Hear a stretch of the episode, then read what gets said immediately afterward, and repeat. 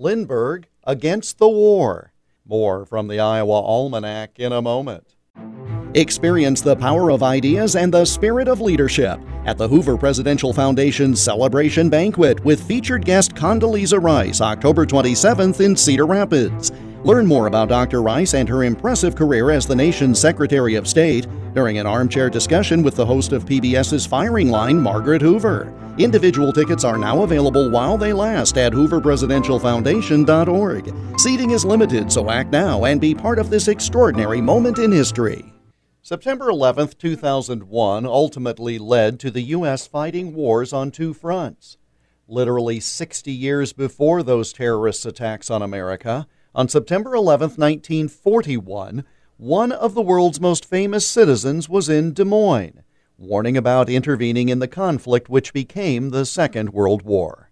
Charles Lindbergh was the first man to fly a plane across the Atlantic Ocean in 1927. He gained immediate fame worldwide, and even 14 years after his accomplishment, his opinions were respected across the country. Lindbergh became involved with the America First Committee, which advocated staying out of what was then a European conflict.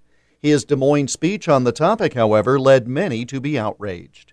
He claimed there were three groups pushing the U.S. into war the British, the Jewish, and the Roosevelt administration. He said the greatest danger to our country was Jewish influence in motion pictures, the press, radio, and government. We are on the verge of a war in which the only victor would be chaos and prostration.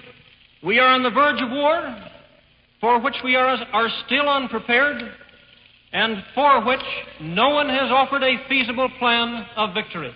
A war which cannot be won without sending our soldiers across an ocean to fight and to force a landing on a hostile coast against armies stronger than our own.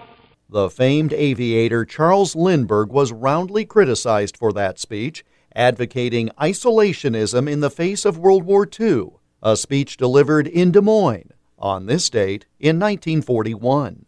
And that's Iowa Almanac for September 11th. Follow us on Twitter at Iowa Almanac. Until tomorrow, I'm Jeff Stein.